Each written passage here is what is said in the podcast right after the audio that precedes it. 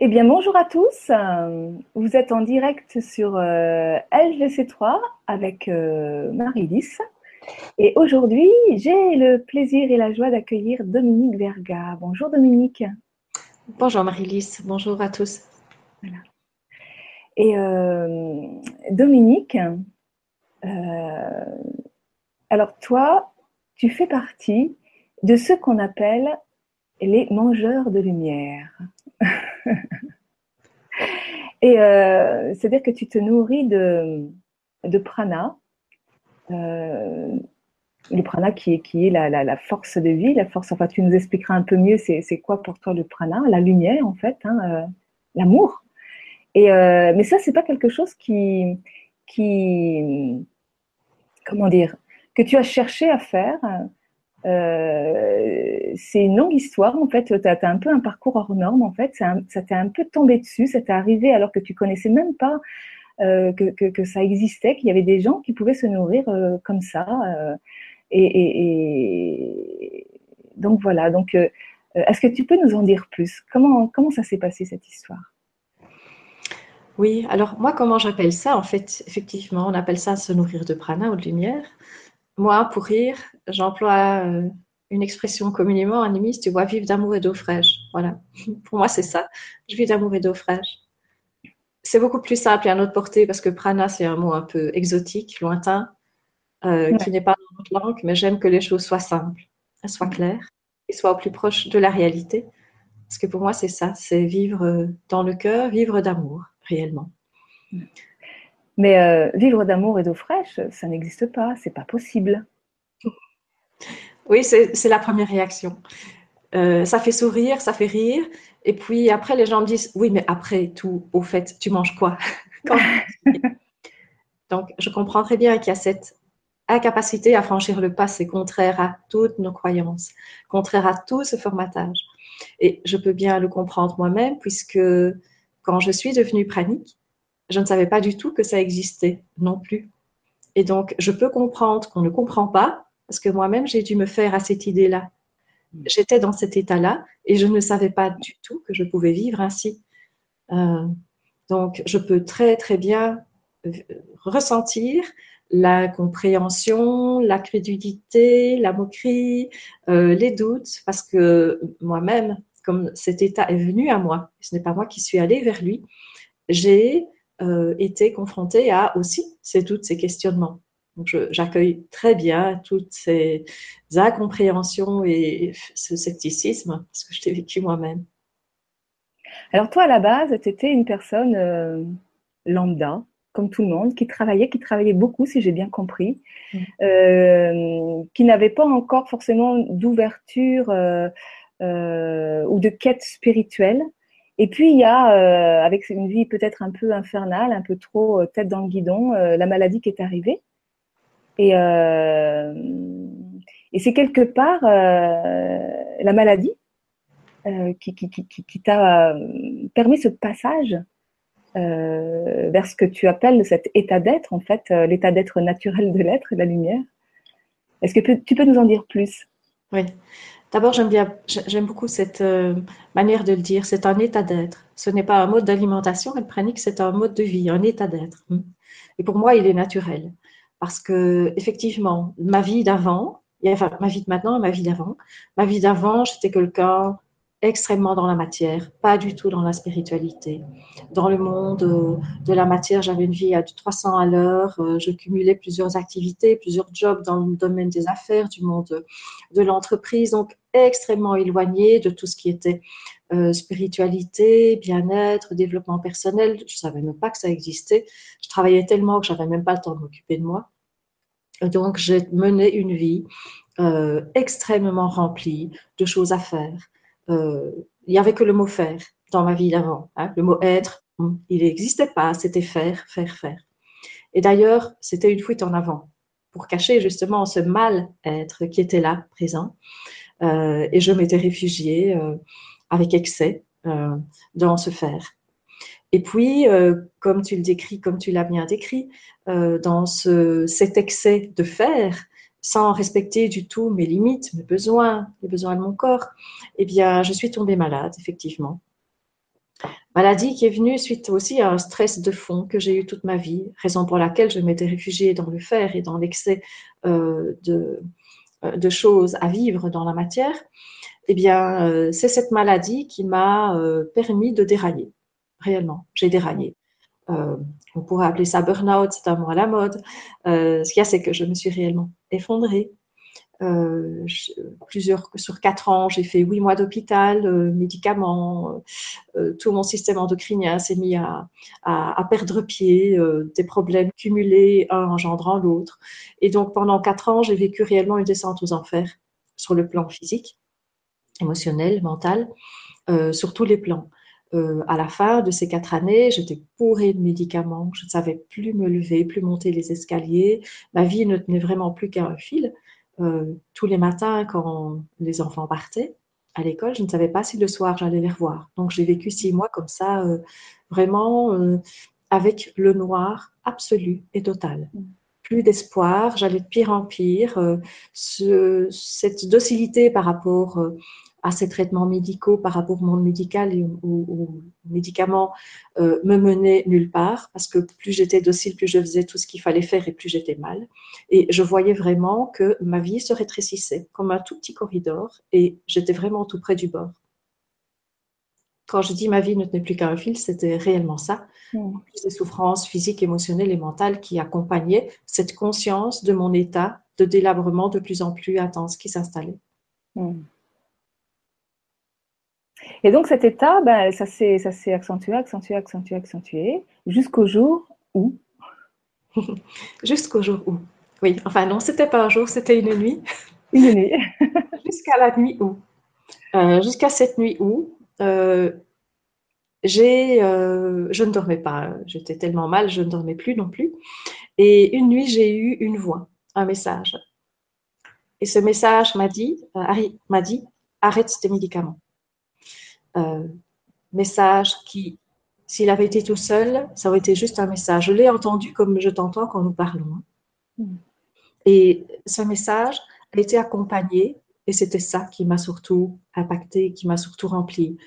Ce message, il était, il m'a rempli en une fraction de seconde, le temps de ces mots, d'une sensation d'extension en moi, de lumière, d'amour, de chaleur, quelque chose qui, dans la noirceur de ma vie, euh, hein, dans cette caverne vraiment où j'étais, ça a été comme une petite bougie qui a été allumée.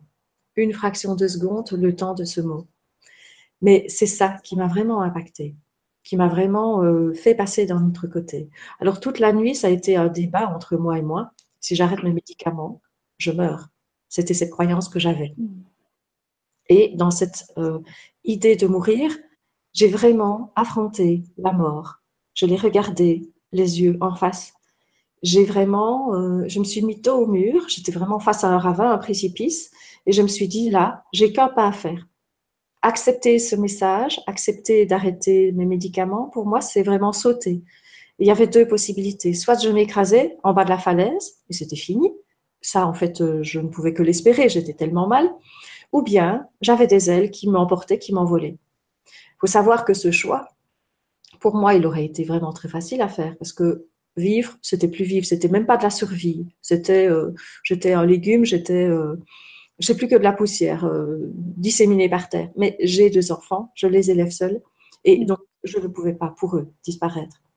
Et donc faire ce choix en définitive d'arrêter ces médicaments, c'était accepter la vie en somme, parce que pour eux, je ne pouvais pas mourir.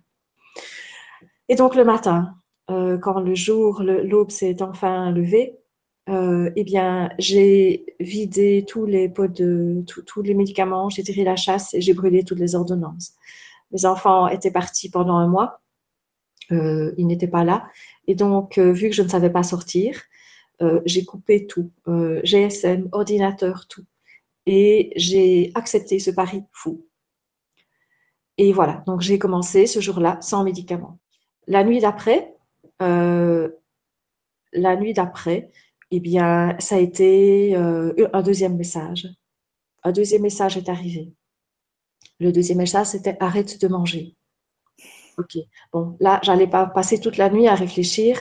J'ai eu à nouveau cette, euh, ce flux de chaleur, d'amour, de, de, de bien-être, de lumière à l'intérieur de moi.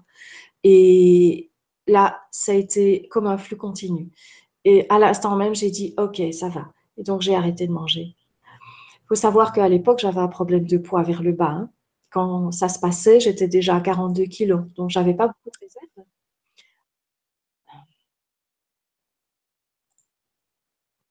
Quand j'ai une sonnerie qui apparaît. Quand euh, j'ai commencé donc euh, à arrêter de manger, j'avais un problème de poids à 42 kilos et je n'ai pas, j'ai donc jeûné. J'appelais ça jeûner à l'époque. Hein. J'ai jeûné pendant 7 euh, à 10 jours. Quand je suis arrivée à 35 kilos, j'ai arrêté quand même parce que je me suis dit là, j'avais jamais lu, de livre sur le jeûne, mais je me suis quand même dit que là, il y avait une limite à ne pas dépasser. J'étais encore plus maigre qu'avant, encore plus faible qu'avant. Et ça a été la semaine la plus atroce, la plus horrible de toute ma vie parce que je faisais une détox mais carabinée de 4 ans de médicaments à 10 médicaments par jour, euh, plus de toutes les doses de café. Moi, j'étais une camée au café, j'étais à, une quinzaine de tasses par jour. Enfin, tu vois, mm. euh, je n'ai jamais fait d'acceptable, mais les, drogues, café, euh, ça, je, je me shootais au café avant pour tenir. Et donc, j'ai eu la semaine la plus dure, la plus atroce de toute ma vie, à rester trois jours, trois nuits sans pouvoir fermer les yeux. Quand je fermais les yeux, je tournais dans un sens, plus dans l'autre, j'avais des nausées, des douleurs. C'était vraiment un enfer. Mais pas une seule seconde, je n'aurais eu cette impulsion d'arrêter. J'avais au fond de moi comme un, fil là qui me tirait vers cette lumière. J'avais l'impression qu'au fond de la caverne, j'avais cette lumière qui s'agrandissait et je marchais. Euh, en mordant la poussière, en, subissant toutes ces horreurs de, souffrance, je marchais vers cette lumière qui était là, quelque part, au fond de moi, qui s'était allumée et qui avait euh, démarré. Et donc voilà comment, euh, comment je suis passée de l'autre côté. Alors après, c'est quand j'ai décidé de recommencer à manger, là, à nouveau, j'ai eu un message la nuit, c'est toujours la nuit, et ce message me disait mange cru. Ok, mange cru. Euh, j'ai recommencé à manger cru. Euh, là, je me suis plus posé de questions. J'étais, je dirais, dans, cette presque joie intérieure. À chaque fois que j'avais un message, c'était une extension de mon être qui était fabuleuse à vivre. Et donc, je me suis remise à manger cru. Il faut savoir que quelque temps avant, j'avais fait du Reiki. J'avais commencé le Reiki. Hmm. Et donc, euh, pendant tous ces jours, j'avais que ça à faire. Hein. Je me donnais deux, trois séances de Reiki, je faisais de la méditation. Et voilà comment on passait mes journées pendant ce mois. Voilà. Alors, moi, ce que je trouve euh, absolument fabuleux dans ton témoignage, c'est que quelque part, ce que tu nous dis, c'est que c'est le jour, en fait, où tu as accepté de mourir que mhm. tu as commencé à vivre, en fait. Oui, c'est tout à fait ça. Parce qu'en fait, avant, j'étais. C'est comme si mon corps avait été mis en vie avant, tu vois. J'étais sortie de ce ventre, comme tous les bébés, ils naissent, ils sont sur Terre et leur corps vit, tu vois. Ils sont là, ils ont été projetés dans la vie matérielle. Et là, je me suis rendu compte, cette nuit-là, que c'est moi qui me mettais au monde par ce, ce choix que j'avais, la vie ou la mort. Tu vois, j'avais ce choix. J'ai regardé la mort en face, je me suis dit, je me suis rendu compte que ce n'était qu'une illusion et qu'une une peur. Et que quand j'ai traversé cette peur, il y avait le soleil derrière, il y avait la vie. Parce que c'est vraiment ça. J'ai vu cette, la mort comme un brouillard. Quand je me suis retrouvée face de l'autre côté, quand je me suis retrouvée de l'autre côté, eh bien, j'ai eu euh, ça, ce soleil, euh, cette lumière, cette chaleur absolue qui était la vie. Et donc là, je me suis mise en vie. Et j'ai cette sensation que quand j'ai dit oui, eh bien, c'est ce processus de la vie qui s'est enclenché en moi. Et il y a une phrase depuis qui s'est imprimée en moi, c'est euh, fais le premier pas et puis je t'aiderai. Hein, tu vois, fais le premier pas. Euh. J'ai toujours entendu, petite fille, euh, tu vois, aide-toi et le ciel t'aidera. Voilà, c'était une phrase que je connaissais, mais qui n'évoquait absolument rien pour moi. C'était une phrase, comme on les répète, qui sont, tu vois, toutes maigres et aucun sens. Et eh bien là, j'ai compris ce que c'était. Mm. J'ai fait le premier pas vers la vie et cette vie est venue à moi. Et pendant l'année qui a suivi, euh, j'ai été donc de mieux en mieux. En fait, après un mois, quand mes enfants sont revenus, ils m'ont trouvé debout alors que ça faisait six mois que j'étais couchée, je ne savais plus me lever. Donc là, avec tout ce que j'avais souffert, je me suis rendu compte que ça allait mieux. Et c'est eux qui ont été le reflet du fait que j'allais de mieux en mieux, de mois en mois. Et donc, euh, après cela, j'ai passé, une année s'est passée, hein. Euh, une année s'est passée où j'ai repris du poids. Donc, je mangeais cru, j'ai repris du poids. J'ai de nouveau eu un message, arrête de manger. Hein. Et donc, j'ai fait ainsi euh, six jeûnes. Enfin, j'appelais ça des jeûnes. Hein. Euh, j'ai fait ainsi pendant une année, six jeûnes, où je ne mangeais pas pendant 7 à 10 jours. Quand je perdais trop de poids, j'arrêtais, je recommençais et j'ai ainsi fait six jeûnes pendant une année. Et mon situation physique de santé s'améliorait euh, vraiment très nettement, de fois en fois. Et donc à cette époque-là, oui, tu, ne savais toujours pas ce que c'était que la nourriture pranique. Et pourtant, petit à petit, ce message arrête de manger, il a été de plus en plus puissant. Et tu as fini par arrêter complètement de manger. Tout à fait. En fait, j'appelais ça le mot jeûne hein, à l'époque. J'étais totalement ignorante. Et le jeûne non plus, je ne savais pas ce que c'était. J'ai acheté un livre après le premier et je me suis rendu compte qu'il y avait des règles pour entrer, pour en sortir et que voilà, il y avait des crises de, de, de détox. C'est ça que je vivais. Enfin, tu vois, j'ai découvert tout ça. Euh, et donc, j'appelais ça jeûne. Et euh, je ne savais toujours absolument pas que le prana existait. Donc, moi, ma demande était vraiment, je veux guérir. Et de fois en fois, quand je reprenais la nourriture, je me suis rendu compte que je mangeais de moins en moins. Euh, les six derniers mois, à partir de janvier, euh, il fallait, je me forçais à manger. Je me forçais réellement. Je mettais sur la table. Euh, quand je dis manger, il faut bien se comprendre. Hein, je de, toute, de toute façon, de toute ma vie, je n'ai jamais pris de petit déjeuner, je n'ai jamais dîné. Pour moi, manger, ça a toujours été quelque chose d'extrêmement dur, extrêmement difficile. Et ça a toujours été euh, quelque chose que je détestais, manger. Euh, je me suis toujours forcée, je faisais qu'un repas par jour. Et là, quand je me suis remise à manger, tu vois, entre ces jeunes, à la fin, depuis janvier, euh, je me sortais un fruit, une pomme, une banane ou bien une tomate, une carotte. Je le mettais là sur la table et je me disais, avant la fin de la journée, tu dois avoir mangé ça. Et je me forçais, je peux te dire que manger euh, une pomme et une banane quand on n'a pas faim sur une journée, c'est énorme. quoi. Et donc pendant les six derniers mois, j'étais là avec euh, cette obligation que je me mettais pour sortir de la maladie. Tu vois, dans mon esprit, je devais prendre des forces en mangeant. Et donc, je sortais euh, un fruit, un légume que je mettais sur la table, pas un kilo, hein, une pomme, une banane, une tomate, une, une orange. et voilà, j'arrivais difficilement à manger deux trucs là sur la journée. Et donc, euh, c'était vraiment me forcer parce que ça n'avait pas de goût, j'avais aucun plaisir, aucune faim, aucun désir de manger. Euh, et donc, ça s'est passé jusqu'au mois de juin. Et au mois de juin, il s'est passé quelque chose lors de ce jeûne. Euh, Lorsqu'on jeûne, on boit beaucoup d'eau. Hein. Je buvais euh, au moins 3 litres d'eau pour détoxiner toutes ces crasses qui étaient dans mon corps de, de toxines, de médicaments. Et là, ce premier jour de jeûne, impossible. Je porte le verre d'eau à ma bouche, impossible de boire. Ok, je suis patiente. Plusieurs fois sur la journée, je retourne au verre d'eau pour euh, essayer de boire et il n'y a rien qui passait. Euh, le premier soir, je me dis, bon, euh, je me force avant d'aller au lit. Non, j'ai pas bu. Et donc, j'ai passé ainsi six jours. six jours sans boire.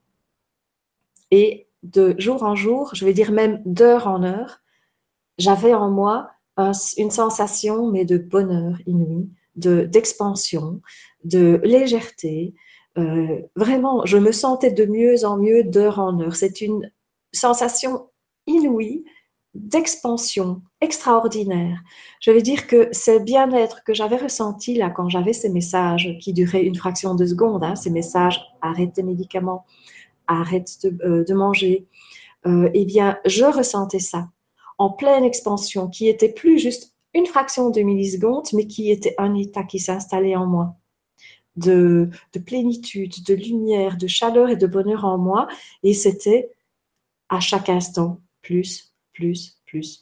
C'est inouï. Moi qui n'étais absolument pas dans, dans euh, le, domaine spirituel, dans, dans tout ça, j'ignorais totalement ce qui se passait, mais j'étais comme expansée de l'intérieur d'une chaleur, d'une lumière et d'un amour que j'avais jamais touché du tout avant. Voilà. Et donc je suis restée comme ça six jours sans boire. Et là, en fait, quelle est la, euh, au niveau de ton environnement, tes enfants, euh, les gens qui t'entourent, ta famille, comment ça se passe? Écoute, là, mes enfants, ils étaient terrorisés. Parce que j'avais beau leur dire que j'étais de mieux en mieux, ça se voyait, enfin, physiquement, j'étais euh, resplendissante, j'avais une énergie, je ne dormais plus, j'avais une énergie énorme. Mais eux, ils étaient hyper inquiets, ils m'ont vu, tu vois, vivre l'enfer. Donc, pour eux, ne pas boire, et d'ailleurs, je leur ai dit, après trois jours, je leur ai dit, mais passez-moi, parce que là, après trois jours, dans ma croyance, je suis censée être morte. Alors, je leur ai dit, vous pouvez me, enfin, me faire un truc pour que je sache que je suis survivante, parce que j'avais cette conscience que dans ma croyance, c'était contraire à ce que. Donc, je leur ai. Enfin, ils sont fort amusés à me chatouiller, à me passer pour que je ressente la vie en moi, tu vois. Mais eux, bon, hormis cet aspect un peu rigolo et ludique, ils étaient inquiets parce qu'ils avaient peur, tu vois, que je retombe malade ou que je sois dans un état d'inconscience et que je me perde, quoi. Et donc, ils m'ont supplié de, reboire. Alors, les voyant tellement euh, apeurés, je leur ai dit, OK, ça va, ça va, j'ai voulu prendre soin d'eux. Je leur ai dit, ça va, tenez-moi un verre d'eau, je vais boire. Et là, j'ai porté l'eau à ma bouche et de nouveau, c'était impossible, quoi. Cette eau, je l'avais dans la bouche, mais c'était impossible d'avaler. Mm j'ai pas pu. Je me suis dit, bon, mais qu'à cela ne tienne, c'est pas grave, je vais me remettre à manger. Je sortais toujours de jeûne avec un quart de pomme. Et donc, euh, je leur dis, des pommes qui traînent, parce que moi, j'avais pas l'intention de manger, mais. Hmm. Et ils me coupent un quart de pomme. Et eh bien là, c'est pareil. J'ai mis cette pomme en bouche, je l'ai recrachée, parce que pour moi, c'était pareil à manger du papier ou du tissu, ou. Euh, enfin, c'était pas quelque chose qui était quelque chose de vivant qui allait pouvoir rentrer dans mon corps. C'était hors de question, pas possible, quoi. Alors après ça, ils ont vu, je me suis dit, waouh, je suis, euh, je suis où là maintenant? Je peux plus manger, je peux plus boire, mais je me sentais bien. Hein. Mhm. Alors euh, je suis allée sur le net. Je me suis dit bon, mais je vais chercher sur le net et j'écris, je mange pas, je bois pas, je, suis en pleine énergie, je dors plus. Euh, je cherchais à savoir ce qui se passe et c'est là, seulement à ce moment, que je suis tombée sur, des sites praniques hein, et que j'ai trouvé que ça s'appelait prana, vivre de prana. Moi, le prana, c'était des exercices de respiration. J'avais fait du yoga. Je faisais pas le lien. Je me disais, ben non, mais je respire, ok. Et j'ai compris qu'il y avait apparemment des gens qui, comme ça, vivaient sans manger et sans boire. Net, moi, j'y crois pas. Tu vois, il y a tellement d'âneries, tellement de fausses informations. Je me suis dit, je dois absolument avoir en face de moi, physiquement, une personne qui, que, je vais voir en chair et en os et qui m'atteste qu'elle vit comme ça. Et donc, j'ai cherché sur le net. J'ai trouvé euh, en Belgique euh, qu'il y avait une personne comme ça, Erika Witt-Une, pour les personnes qui connaissent, qui habite Bruxelles. Je me mets en contact avec elle sur Facebook et donc euh, je, je la rencontre. Je passe une après-midi avec elle et c'est elle qui m'a expliqué ce que c'était vivre de Prana, qu'elle vit comme ça depuis 2001. Euh, elle était tellement resplendissante de belle énergie et d'amour que euh, je lui ai raconté mon parcours, elle m'a raconté le sien, il y avait tellement de similitudes.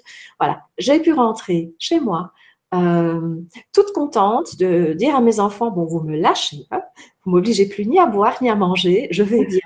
Et maintenant, ça va être ça ma vie. Et vous ne me parlez plus de me mettre à table ni de manger. Donc voilà, ça les a rassurés. Et depuis, euh, voilà, tout se passe très bien parce que eux, ils se sont rendus compte que moi, maintenant, je suis sortie bah, de tous mes problèmes, hein. euh, je dirais de santé, et que bah, de, semaine en semaine, j'allais de mieux en mieux, et donc ils ont été rassurés. Et depuis, euh, il n'y a absolument eu jamais aucune, euh, aucun frein, aucune réticence. Ils se sont rendus compte que c'est ça qui m'a sauvé la vie. Donc, je n'ai eu qu'un accueil d'amour, d'ouverture et favorable par rapport à, cela, toutes les personnes qui me connaissaient et qui savaient l'enfer dans lequel j'étais descendue depuis quatre ans, tout le monde a considéré que ce parcours était vraiment, euh, ben voilà, euh, ma, la, la, la, la sortie, euh, ma, sortie par la, grande voie, tu vois, pour résoudre mes problèmes. Donc, je n'ai rencontré aucune, aucune crainte, aucune peur et aucune résistance de la part de tout mon entourage. Hmm, super. Alors tout à l'heure, tu disais que tu ne dormais pas. Alors, euh, qu'en est-il aujourd'hui? Qu'est-ce qui se passe avec le sommeil? Ah, eh bien, au début, là, quand il y a deux ans, donc tout ça s'est passé il y a deux ans, hein, au mois de juin, donc en 2015, euh, donc ça fait deux ans maintenant. Au début, j'étais à environ trois heures de sommeil. Hmm. Mais moi, j'étais avec tous les médicaments que je prenais, j'étais à, des 10, 15, 15 heures de sommeil. Hein. J'étais complètement massacrée par les médicaments. Donc, dormir 3 heures, c'était très, très, très peu déjà. Et aujourd'hui, euh, ben, durant les deux années, ça s'est diminué vraiment petit à petit. Ça peut être une heure, une demi-heure, voire pas du tout. J'ai déjà passé trois nuits euh, sans dormir. Euh, pas que je l'ai voulu, tu vois, les circonstances, les déplacements, je roule la nuit, euh, puis la journée suivante s'enclenche, tu vois, par des circonstances, pas quelque chose que j'ai voulu. Euh, et je me suis rendu compte que trois nuits sans dormir, j'étais exactement dans la même énergie, dans la même intensité de présence, de conscience. Et donc, je, je me dis où sont les limites? Pas manger, pas boire, pas dormir, tu vois. Et même quand je monte pour euh, me reposer, c'est plutôt pour euh, cette tradition qu'il y a un cycle jour-nuit. Euh, bien souvent, je me couche, mais je ne dors même pas. Je suis dans un état modifié de conscience, mais sans vraiment sombrer dans le sommeil. J'ai toujours conscience de ce qui se passe. Et, donc voilà où j'en suis. le sommeil, voilà, je n'ai pas, je n'ai jamais sommeil. Je n'ai pas de coup de pompe pendant la journée. Il y a une récupération très rapide qui se fait. Tu vois, je peux rouler 1200 km, j'arrive quelque part, je roule d'une traite, enfin si je m'arrête parce que la voiture, elle, a la soif, pas moi, elle, oui. Je roule d'une traite, j'arrive, je donne des conférences, je reparle, je, bien longtemps avec les gens qui m'accueillent. Euh, le lendemain, je, dors une demi-heure, une heure et c'est reparti pour la même chose. Quoi. Donc, il y a vraiment cette absence de fatigue qui se marque dans le corps et toujours cette énergie qui est au top, qui est au maximum en fait. Donc en fait, aujourd'hui, tu n'as plus aucune relation avec la nourriture, tu ne mets plus jamais rien dans ton corps, tu ne bois pas non plus, jamais? Alors, euh, par rapport à boire, quand je suis seule, euh, je ne bois pas. Donc, euh, quand, je suis en quand je donne des soins ou que je suis en accompagnement pranique, oui, parce que je détoxe pour les personnes. Et donc là, mais attends, attendons-nous bien, boire, ça veut dire deux, trois gorgées. Hein. Je crois que le verre sur la journée, je ne le bois même pas. Mais bon, il y a quand même du liquide qui entre en moi. Euh, et par rapport à manger, en fait, euh, manger, je n'en ai aucune envie, aucune, euh, aucune attirance. Ces crises de boulimie que j'entends chez les uns et les autres, ça, je n'ai jamais, absolument jamais connu. Il m'arrive deux, trois fois, occasionnellement, voilà, lors d'occasion, tu vois, de mettre quelque chose dans ma bouche. voilà, une fois, j'ai été invitée à un anniversaire. cet ami était encore avec cette idée que j'étais euh, crudivore et donc il avait fait exprès pour moi un petit dîner crudivore. Donc j'allais pas arriver là, j'ai pas voulu snobber son, sa gentillesse et, l'amour avec lequel il avait fait ça. Euh, d'autant plus que pour lui, c'était très loin de son, tu vois, de, ce qu'il aimait.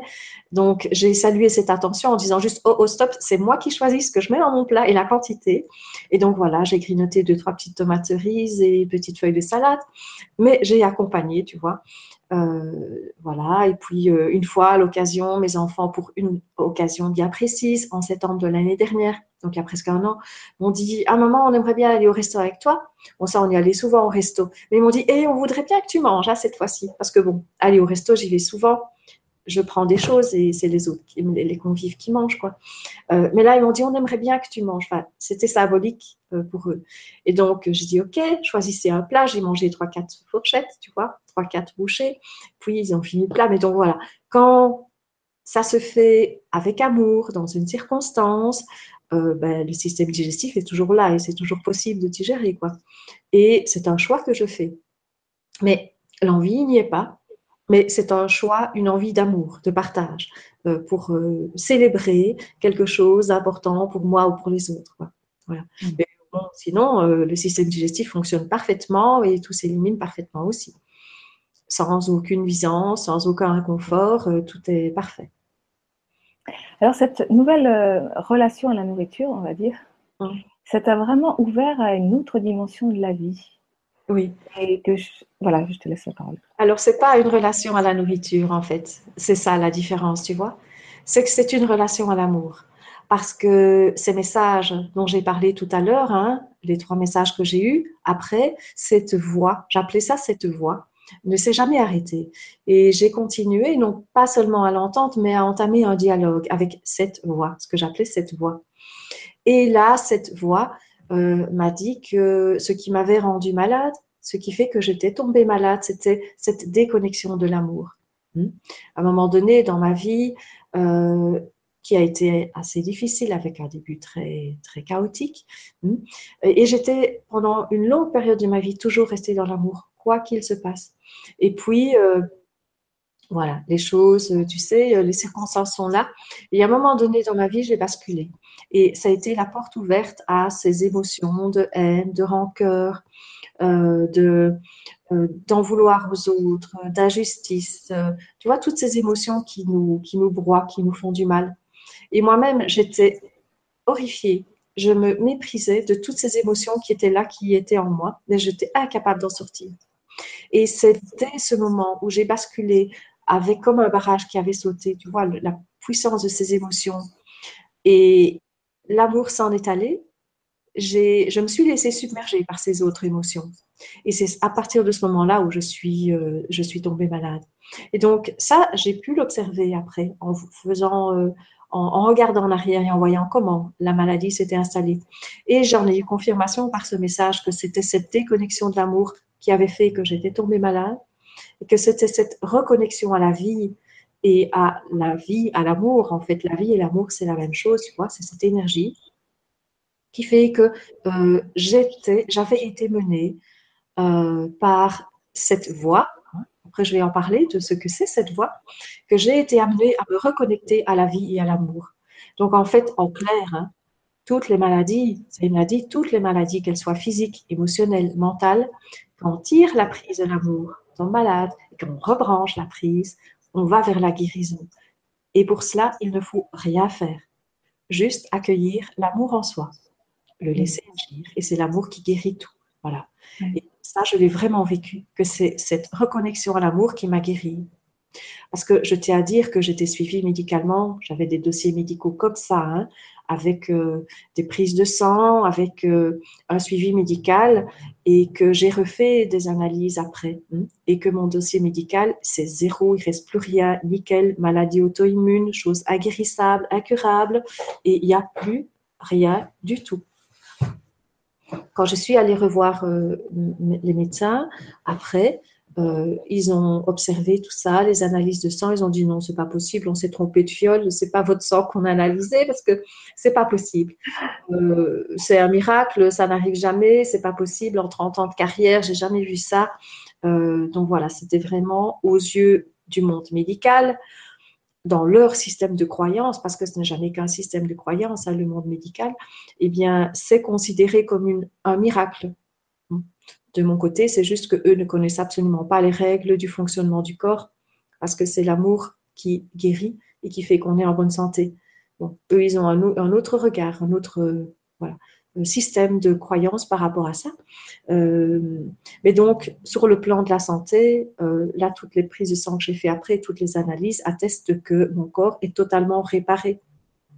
Totalement réparé et fonctionne parfaitement bien, sans plus aucun médicament. Moi, je veux bien croire que tu es un miracle, Dominique. On est tous des miracles parce que nous sommes tous sur Terre, tu vois. Oui, Et c'est vrai que ton expérience, elle est un petit peu euh, hors norme, mais en même temps, elle est, elle, est tellement, euh, elle est en même temps hors norme, mais en même temps tellement commune, euh, dans le sens où ben, des témoignages de guérison par l'amour, je veux dire, voilà, c'est la maladie, la mal à dire. Qu'est-ce que vient de dire cette maladie, si ce n'est que de se reconnecter à l'amour, quoi. C'est bien le message fondamental. C'est ça le message, effectivement. Oui. Et cette reconnexion, euh, cette reconnexion, elle m'a vraiment été euh, révélée. Euh, parce que bon, maintenant, je vais un petit peu parler de cette voix. Hein. J'appelais ça cette voix. Au début, je me suis dit, oui, je suis folle avec tous les médicaments que je prends. En plus, j'ai ça maintenant, j'entends des voix. Tu vois, j'avais pris hum, sur le ton de l'humour et sur le ton de la matière et des croyances. Mais cette voix, c'est depuis, c'est vraiment avec, avec cette intensité de connexion à l'amour que je vis à chaque instant. Cette voix, c'est jamais la voix euh, que la voix, bon, on peut l'appeler comme on veut, hein, du Père, du Créateur, du Divin, euh, qui sont synonymes de vie et d'amour, voilà. Euh, et c'est vraiment cette raison d'être humaine que j'ai découvert au travers cette sortie de guérison, car j'ai vraiment été prise en main et guérie par le divin, ça c'est clair, c'est une, une guérison divine, j'ai été prise en main et je me suis rendu compte que cette reconnexion au divin que j'ai eue, par ce choix de la vie que j'ai fait, eh bien, m'a ramené en arrière. Et là, je vais remonter à, au premier jour de ma naissance, réellement. Et là, cette euh, reconnexion au divin m'a remis à ce premier instant de la vie, de ma vie, mais de la vie de chacun. Et que à ce premier instant de la vie, quand nous naissons, nous sommes là remplis de cet amour absolu, immense, inouï. Nous sommes nés par l'amour, dans l'amour, euh, par euh, euh, cet amour de toute la création, qui imprègne toute la création. Et nous tous, nous sommes ses enfants sur Terre. Hmm? Et que cet amour, il est là pour nous remplir. J'ai eu, quand j'ai parlé de début de vie difficile, j'ai été abandonnée le jour de ma naissance, dans l'heure de ma naissance. Hmm? Donc, moi, cet amour humain, on va l'appeler comme ça, cet amour horizontal, cet amour humain, je ne l'ai jamais connu. Les bras d'une mère, je ne sais pas ce que c'est. L'amour maternel, l'amour paternel, je ne sais pas ce que c'est. J'ai jamais connu ça, cette sécurité, le fait d'être entouré, d'avoir de la tendresse. Euh, euh, ça, je n'ai jamais connu et voilà, je ne connaîtrai jamais ce que c'est d'avoir grandi en tant qu'enfant, bébé, enfant, adolescence, dans ce cocon. Et par contre, si je suis là, c'est que j'ai été nourrie d'amour. Et ça, je me suis vraiment rendu compte que, euh, à la place, j'ai été nourrie toute ma vie de cet amour que j'appelle vertical, de cet amour divin qui a toujours été là. Quand j'étais petite, je l'appelais ma bonne fée, parce que j'avais besoin de cette identification à la, à la, à l'image maternelle, si tu veux. Et donc, c'est ma bonne fée qui a toujours été là, à toutes les étapes de ma vie, pour venir euh, ben, me remplir d'amour. Parce que sinon, moi, je n'en avais pas. Hein, l'amour humain euh, des hommes, je ne savais pas ce que c'était. Donc, c'est cet amour divin, amour vertical, qui m'a toujours, toujours, toujours nourri. Et je vais te dire que pour plein de personnes, quand je dis oui, j'étais abandonnée à, la naissance, pour eux, ils considèrent ça comme une catastrophe. Hein. et moi aussi, à l'époque. Euh, sauf que j'ai eu cette chance énorme, inouïe, vraiment cette chance de d'avoir été nourrie à cette plus belle source et plus énorme et intense et immense et infaillible source d'amour à chaque instant, toute ma vie. Et ça, maintenant, je me rends compte que euh, ça, cette voix m'a reconnecté à ça. Cette voix que j'ai entendue, c'était juste euh, cette verticalité de l'amour qui vient de, du divin, qui m'a re-rempli en conscience. Parce qu'avant, toute ma vie, j'ai été nourrie de cet amour, mais sans le savoir. Tu sais, quand tu es enfant, euh, tu te sens vivant, tu te sens joyeux, mais tu ne sais pas d'où ça vient, parce que les circonstances vraiment de ma vie ne, ne m'amenaient pas à vivre ça. J'ai toujours eu ça au fond de moi. Et c'est ces messages et c'est cette connexion au divin d'une manière consciente qui a fait que je me suis reconnectée euh, consciemment à cet amour. Et aujourd'hui, euh, je dirais que tu, euh, tu es devenu diffuseur d'amour. Mhm. Oui, parce qu'en fait, vivre de prana, on entend souvent, tu vois, que c'est cet alignement par rapport à nos sept corps. Et c'est effectivement le cas, hein, corps physique, émotionnel, mental. pour ma part, c'est tout, tout à fait vrai, ça. Sauf que je rajoute un petit plus, hmm, une petite croix. Croix dont je vais parler d'ailleurs après. Tu vois Donc il y a cette harmonisation de nos sept, corps, nos nettoyages à faire sur nos croyances, nos peurs, tous nos schémas, déconstruire ce que nous ne sommes pas. Nous ne sommes pas notre corps, ni nos pensées, ni nos émotions, ni notre passé, ni nos maladies. D'ailleurs, nous ne sommes rien de tout ça. Hmm. Et donc, c'est quand nous avons déjà fait ce travail euh, de nettoyage et d'alignement que possiblement notre corps peut changer de mode d'alimentation. Et je rajoute un plus, moi. Ce plus, c'est cette connexion divine, cette connexion à l'amour, qui, sans elle, le prana, même s'il peut s'installer, ne tient pas. Hmm? Et donc, euh, c'est cet alignement avec cette clé qui peut ouvrir et cette euh, ouverture à cet amour qui fait que euh, c'est l'amour qui nous nourrit. D'où cette phrase, vivre d'amour et fraîche. Euh, parce que c'est cet amour qui remplit tellement que le besoin, l'envie, c'est la, nourriture, c'est la, lumière, euh, ça remplit absolument tous les besoins. Tous les besoins. Et le mot désir, le mot plaisir n'existe même plus parce que c'est cette plénitude euh, qui est là à chaque instant. Alors, tu me demandais, oui, maintenant, en fait, euh, tout mon temps, tout mon temps de vie est consacré à être le relais, à toucher les cœurs, à sensibiliser euh, les personnes sur le fait que euh, c'est cette reconnexion à l'amour, c'est cette ouverture du cœur à l'amour qui est notre essence d'être, qui est notre raison d'être sur Terre. C'est de nourrir ce cœur, le reconnecter à l'amour pour, euh, pour réaliser notre programme d'être sur Terre, hmm, notre mission on, pense toujours que notre mission, c'est d'avoir un métier, c'est de gagner de l'argent, c'est de faire des choses. Eh bien non, c'est être. Et je mets ça en balance avec ce que je dis en début d'émission. Où avant, j'étais dans le faire, mais je n'étais pas dans le être.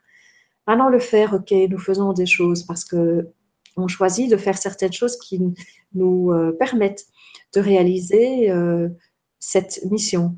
Et, mais notre réelle raison d'être ici, c'est d'être amour c'est de l'accueillir en conscience et de nourrir son cœur pour éveiller son âme et d'être amour, pour réaliser notre plus belle version de nous-mêmes, en fait, voilà. Et donc, moi, c'est ça, mon job de chaque instant, c'est de être en connexion et possiblement, simplement par le fait de l'être, d'éveiller l'intérêt, l'attention des autres qui se sentent touchés par ça et qui souhaitent aussi euh, euh, se mettre à vivre parce que je viens de la survie et maintenant je suis pleinement dans la vie en étant reconnectée à l'amour. Mm-hmm. Et pour moi, vivre de prana euh, est une conséquence de cette connexion à l'amour. Ce n'est qu'une conséquence naturelle que quand on est comblé d'absolument tout, eh bien, on n'a plus besoin de rien. Et la nourriture, ce n'est que pour combler des manques affectifs, des manques émotionnels. Et pour moi, ce n'est pas un but en soi c'est la conséquence. Quand on est connecté à cet amour, il n'y a plus aucune envie, aucun désir de mettre quoi que ce soit dans sa bouche parce que l'aspect émotionnel est tellement, tellement euh, rempli de ce bonheur, de cette paix, que l'attrait n'y est plus. Ce n'est pas qu'on se force, euh, ce n'est pas qu'on fait un effort pour, c'est une plénitude telle, une béatitude telle que, voilà, on est comblé de tout. C'est d'une simplicité euh, inouïe en fait, et c'est les choses les plus simples qui sont, euh, voilà. Euh, il faut un effort, je me rends compte, parce que moi, je suis arrivée à ça par un certain chemin. Et pour y arriver autrement, c'est l'attention de chaque instant qui permet de rester dans cette connexion du cœur. Oui, l'attention. L'attention, oui l'attention de rester dans cette connexion, de la demander, d'accueillir euh, cette présence d'amour en soi à chaque instant. C'est ça qui nourrit. Alors, je te propose de passer, parce qu'on a quelques questions ou messages là que je vais, euh, que je vais le lire. Alors, première question, donc c'est Loïc qui s'adresse à nous. Alors, euh, Loïc, merci pour ta question. il y a un très très grand texte euh, avant euh, que je ne vais pas lire. Ce serait trop long. Donc, j'en profite pour dire, essayez de synthétiser vos questions, parce que ce n'est pas évident en direct de tout lire. Donc, en fait, la question que je me pose, c'est y a-t-il des gens qui ont pu déjà pu faire une transition rapide dans un état similaire?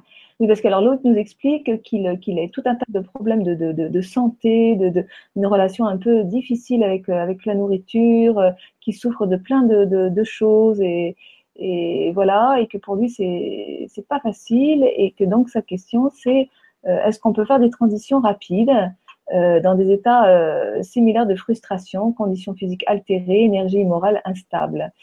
En me lisant, cette question me paraît absurde car j'ai toujours entendu le contraire de la part des personnes bien établies en nourriture pranique. Mais bon, que me conseillerais-tu? Voilà, question de Loïc. Ok, merci Loïc pour ta question.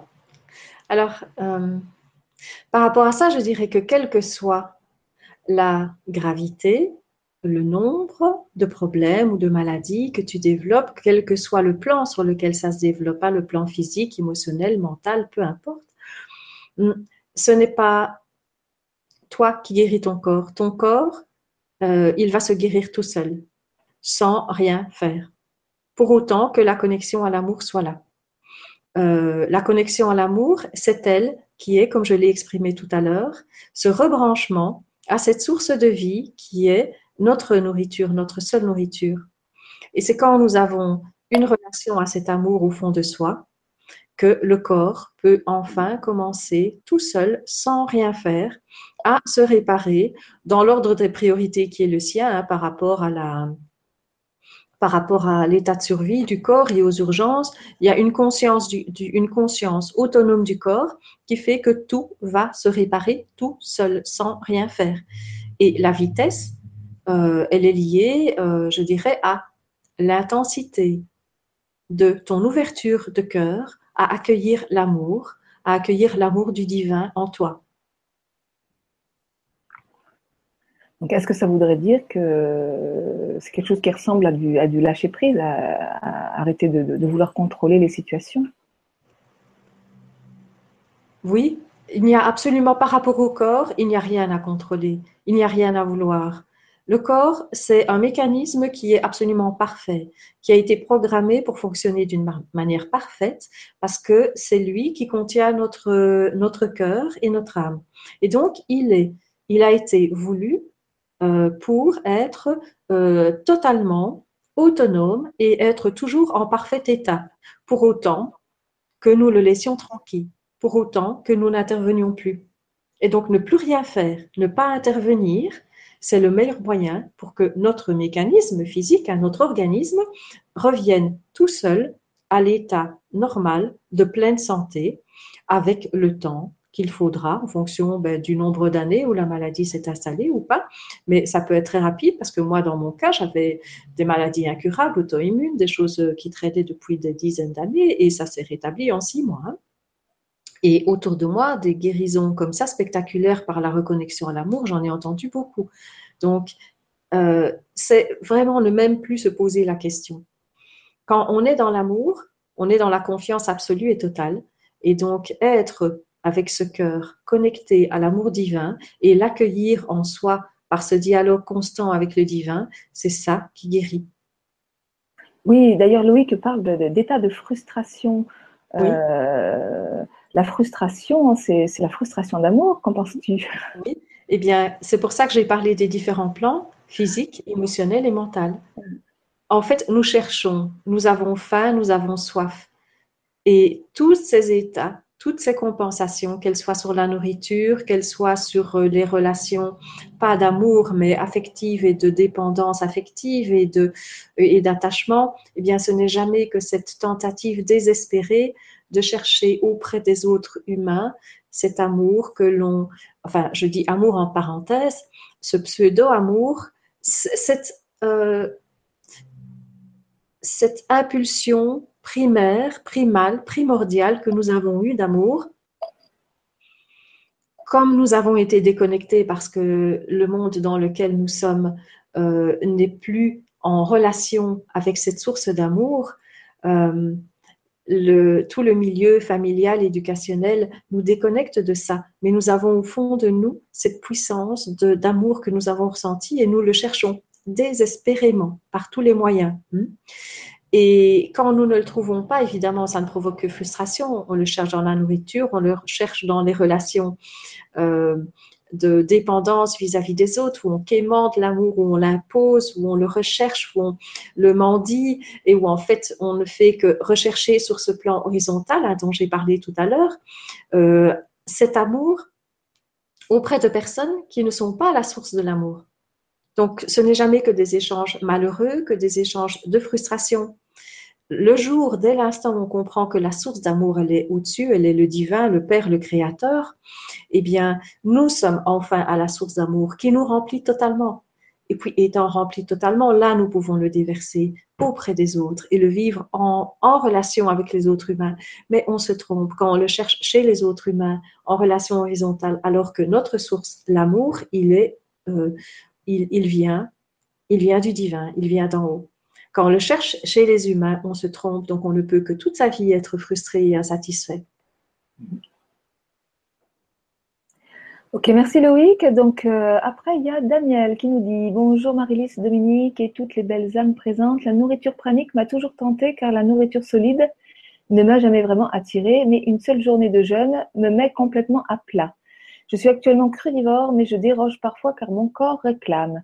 Je finis par me demander si mon désir de me nourrir de lumière n'est pas plutôt mental. Qu'en pensez-vous? Je ne trouve pas la réponse en moi. Les besoins du corps sont-ils plus importants que ceux de l'âme? Merci beaucoup. Se nourrir de prana, c'est un appel. Ce n'est pas parce qu'on a décidé un jour que hmm, qu'on va aller vers ça. C'est vraiment, euh, je donne beaucoup de conférences et j'ai beaucoup, beaucoup de retours sur euh, ce que les personnes me disent qu'elles vivent. C'est vraiment quelque chose qui s'éveille en soi, cette reconnexion à, à vivre de prana, c'est vivre d'amour, cette reconnexion à cette impulsion d'amour qui a été insufflée dans chaque être à l'instant de sa naissance. Et lorsque je donne des conférences et que émanant cet amour, les personnes sont reconnectées à ça. C'est vraiment une reconnexion, comme euh, un, off-on qui se réactive et quelque chose qui est là plus fort que soi, quelque chose d'irrépressible. Euh, euh, c'est comme un feu, tu vois, un feu qui rejaillit avec cette, cette étincelle, cette allumette. Le feu est toujours là, il était plein de cendres. C'est vraiment réallumer ce feu qui est là, présent, possible au cœur de chacun, parce que c'est notre état naturel. Nous nous en sommes éloignés, mais c'est là, dans notre ADN, c'est possible depuis toujours. Hmm? Et donc, euh, cette impulsion, de vie, d'amour, euh, c'est elle qui va guider. Bien sûr, pour le corps physique, ça va être dur parce qu'avec tout ce qu'on mange, tout ce que l'industrie nous propose, nos corps sont complètement euh, malades, intoxiqués, empoisonnés. Et donc, arrêter de manger, c'est commencer une détoxination. Et ça, effectivement, il faut un effort, il y a de la volonté parce que ça va faire mal, euh, ça, peut faire, euh, voilà, tout ce qui est entré va sortir. Et quand c'est entré, ça fait des dégâts, et pour sortir, ça fait des dégâts. Néanmoins, lors de l'accompagnement de processus, vu que les personnes sont nourries de prana dès le premier jour, d'une manière intense et avec l'énorme énergie euh, d'amour et de prana par les accompagnants, en groupe, ça se passe d'une manière beaucoup, beaucoup, beaucoup plus euh, facile, plus légère, plus limpide que quand on le fait soit tout seul. Parce que soit chez soi tout seul, il n'y a pas toute cette énergie qui vient niveler, qui vient euh, rendre plus facile la détoxination. Mais mm. tout le monde passe par une phase de détoxination du corps. On a tous mangé les crasses que l'industrie nous propose et personne n'y échappe. Hein. Mm. Pas obligé. Mais si c'est comme un long tube dans lequel il faut passer et derrière il y a la lumière. Oui, donc en fait, c'est vraiment cette phase de transition qui est, la, plus, qui est la plus difficile, puisqu'il c'est la phase de transition. C'est une étape euh, indispensable pour que le corps se nettoie de tout ce qui est euh, poison à l'intérieur de lui. Mhm. Poison et aussi euh, problèmes émotionnels qui se sont incrustés dans le corps. Donc, quand elle, euh, quand elle dit, euh, Daniel, qu'elle elle, elle, se trouve complètement euh, à plat, c'est normal, il s'agit d'accepter cet état. En fait, il y a une attitude à avoir, c'est accepter, hein, d'abord observer, et puis accepter ça, et puis pour pouvoir gérer à sa manière. Hein. Accueillir, accepter, gérer. Euh, les pensées sur la, douleur, ça devient de la souffrance. Si ce qui est là, il est simplement pris, ok, c'est juste un état transitoire, je vais connaître ça euh, pendant quelques heures, et puis quand la détox sera terminée, ben, c'est l'autre partie du corps, c'est un autre organe. Simplement observer, ne pas avoir de pensées qui créent les émotions, qui créent encore plus de souffrance, et eh bien, et tout finit par passer.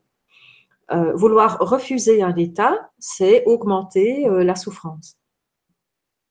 Mais c'est l'accompagnement, c'est cet accompagnement-là qui est fait pendant justement les accompagnements hein, praniques. C'est de pouvoir vivre ensemble dans une intensité d'amour et d'ouverture du cœur, avec cet amour du divin et du Père qui euh, aide le mécanisme à vivre les crises de détox, c'est ça qui est, je dirais, facilitant dans le fait de le faire en groupe et chez soi. Alors, euh, donc merci Daniel pour la question. Donc, euh, ah oui, mon petit coco.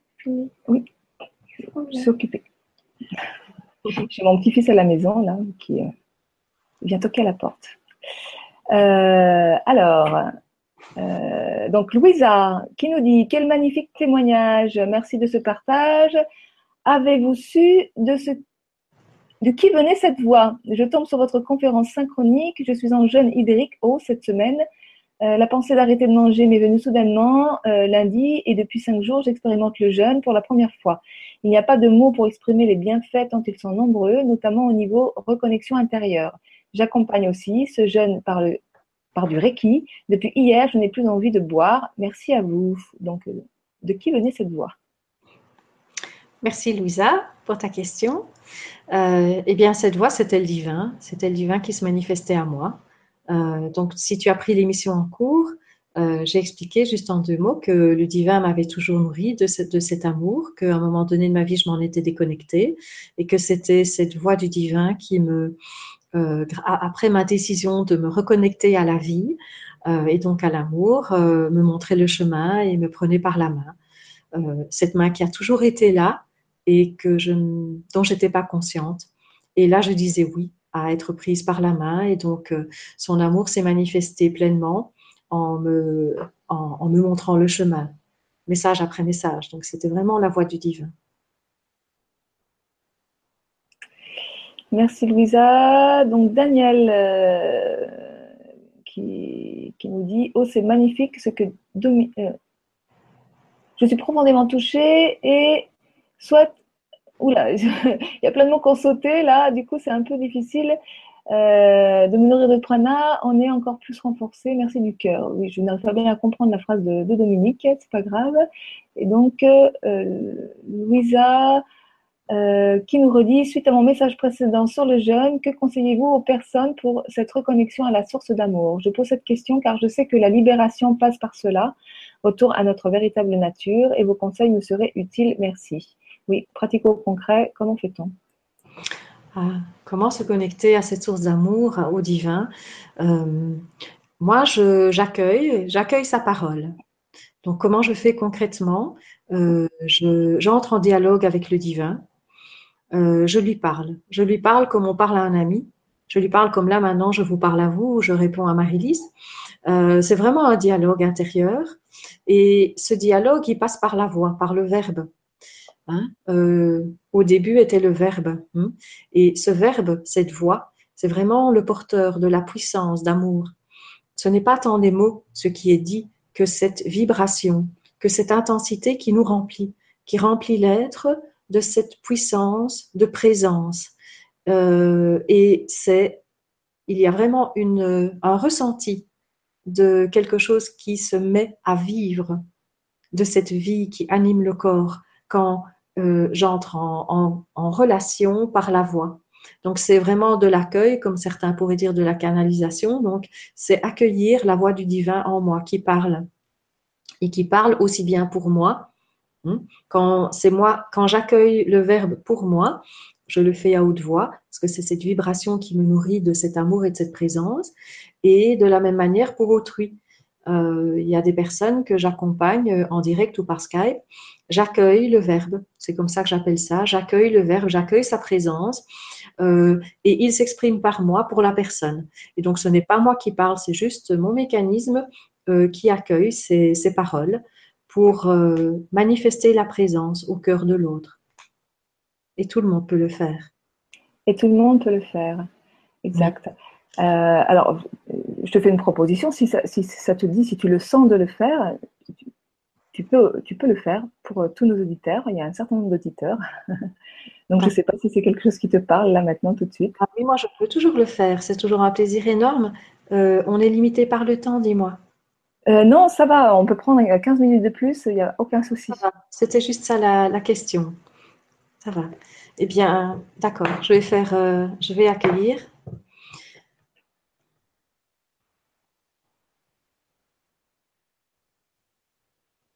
Mon Père, je m'adresse à toi dans ce grand plaisir de t'accueillir à chaque instant, accueillir ta présence en moi. présence qui régénère, qui éclaire, qui nourrit, qui nourrit la vie.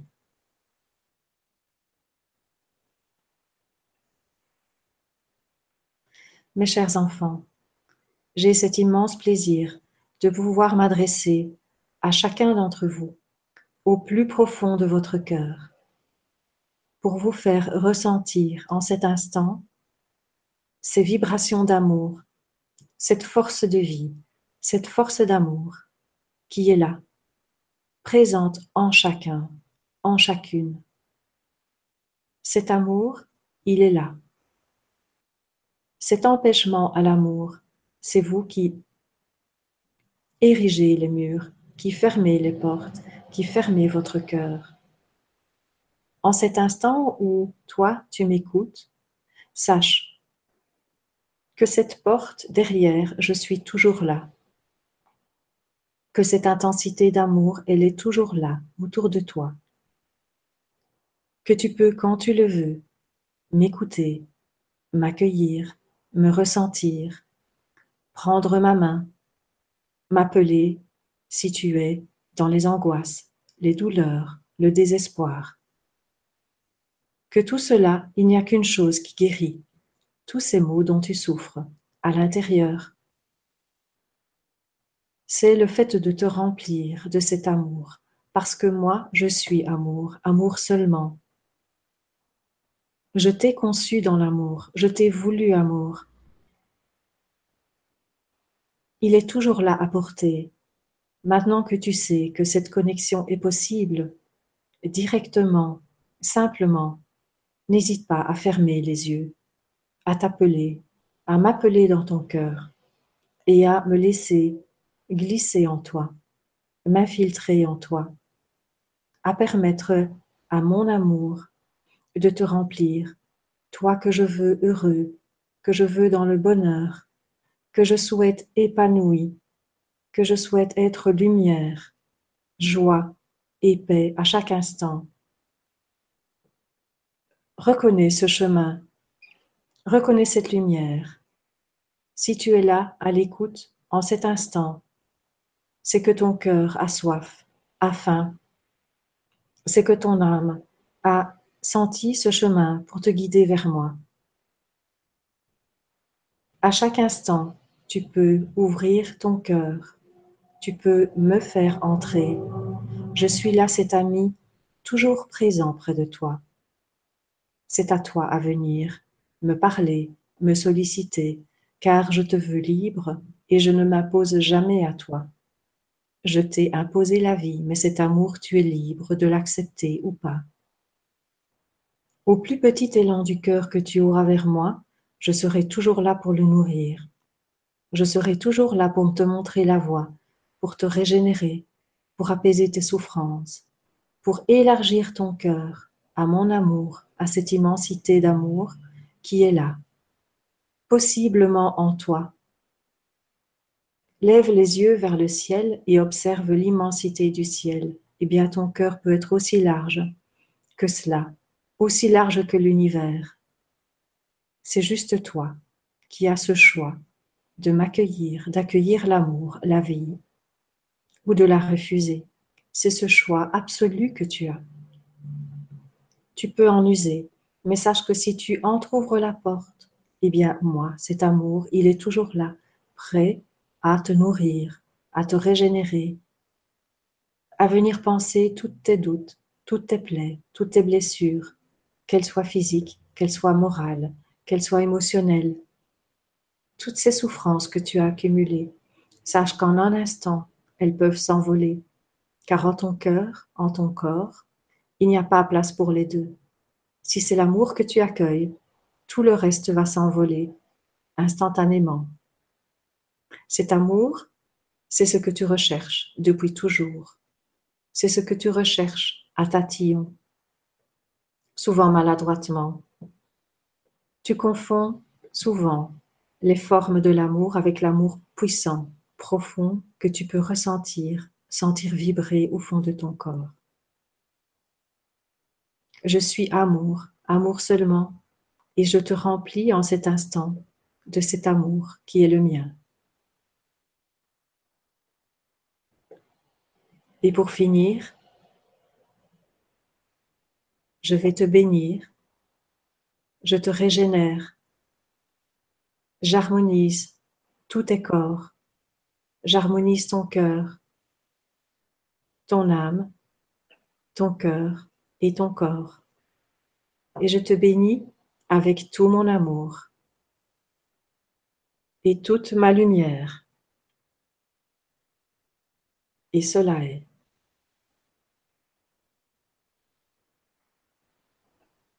À moi, toi, mon Père.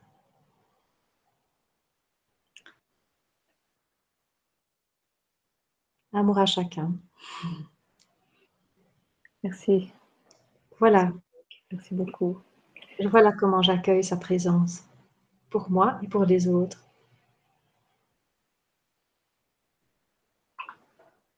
Donc, euh, pour tous ceux qui souhaitent approfondir tout ça, eh bien, comme tu dis, il y a, on peut te rencontrer à travers tes conférences, à travers tes soins, on peut te contacter. Tu fais des soins par Skype, tu, es, tu pratiques le Reiki, tu es sophrologue. Euh, tous les liens sont juste en dessous euh, de cette vidéo. Tu, tu, vas participer à un, séminaire au mois de, septembre. Je crois que c'est ton prochain séminaire. Hein, séminaire de trois jours euh, qui s'appelle euh, Se nourrir de lumière, quelle fin en soi, euh, qui se déroule donc en Ardèche, pour ceux qui sont intéressés. Donc c'est un séminaire où il y aura Dominique Verga, il y aura Aline Arwell, Dominique Provenzano, il y aura moi-même, Vincent, voilà, donc plusieurs intervenants. Pour ceux qui veulent venir nous rencontrer, rencontrer Dominique, poser des questions, aller plus loin. Donc il y a un séminaire de trois jours ou de douze jours. voilà, il y a le lien qui se trouve aussi en dessous la vidéo si, euh, vous êtes intéressé d'en savoir plus ou de vous inscrire. Il reste de la place. Euh, donc voilà, donc là, ben, on arrive à la fin de l'émission. Dominique, qu'est-ce que tu aurais envie de dire que tu n'as pas dit Quel message tu aurais envie de transmettre à, nos auditeurs. Alors, comment est-ce que j'aurais envie de clôturer ceci? Euh, D'abord de dire que j'ai beaucoup aimé pouvoir m'adresser à vous tous et que c'est si facile de retrouver ce chemin de l'amour. On peut passer toute une vie à chercher, hein, mais il suffit d'un instant pour basculer de l'autre côté et que quand on a eu cette chance inouïe euh, d'avoir l'écoute du cœur pour basculer de l'autre côté, si chacun le décide au plus profond de soi, ça peut ne jamais se terminer. Et que de cette vie de, de, tâtonnement, de cette vie euh, noir, euh, d'insatisfaction, de frustration. On peut réellement passer en un instant dans cette vie de plénitude, de bonheur absolu et, d'amour, quoi qu'il se passe dans sa vie. Voilà. Quand la porte est ouverte, c'est à chacun après de la laisser ouverte. Et tout est possible. Et la vie est belle. Alors, il y a une, question de, de, de, Laetitia qui arrive là. Alors, euh, je vais pas poser tout, je vais pas relire tout son texte, mais juste, euh, elle, pose la question est-ce que prana rime avec santé globale? Bien sûr, c'est la santé parfaite. Oui. Et pendant un jeûne hydrique, peut-on faire des exercices praniques, visualiser la lumière entrer, etc., tout en se régénérant? Jeûner, jeûner n'est pas se nourrir de prana. Jeûner, c'est aller vers la mort. Se nourrir de prana, c'est aller vers la vie. Ouais, il y a beaucoup de confusion souvent. Hein. Oui, le, jeûne, ce n'est pas les stages de jeûne, c'est des stages de jeûne. Des stages de prana, c'est se nourrir de prana. C'est fondamentalement différent. Il y a une confusion énorme. Mais bon, si certaines personnes veulent euh, lever la confusion, je suis disponible sur Facebook, sur Skype et voilà, tout est possible en termes d'éclaircissement. Voilà. Eh bien, merci à tous. Euh, il y a Louisa qui nous envoie un petit message de gratitude. Euh, merci à tous, merci pour, pour vos questions. Merci infiniment, Dominique. On arrive à la fin de l'émission, donc nous allons nous quitter. Merci Marie-Lise. Amour, paix, joie à toi et à chacun. Voilà. Et on se retrouve ben, pour de nouvelles aventures, nous, mi-septembre, hein, pour co-animer ce, ce, stage, ce séminaire. Voilà. Au revoir à tous. Très belle journée et à très bientôt. Bye bye. Bye bye.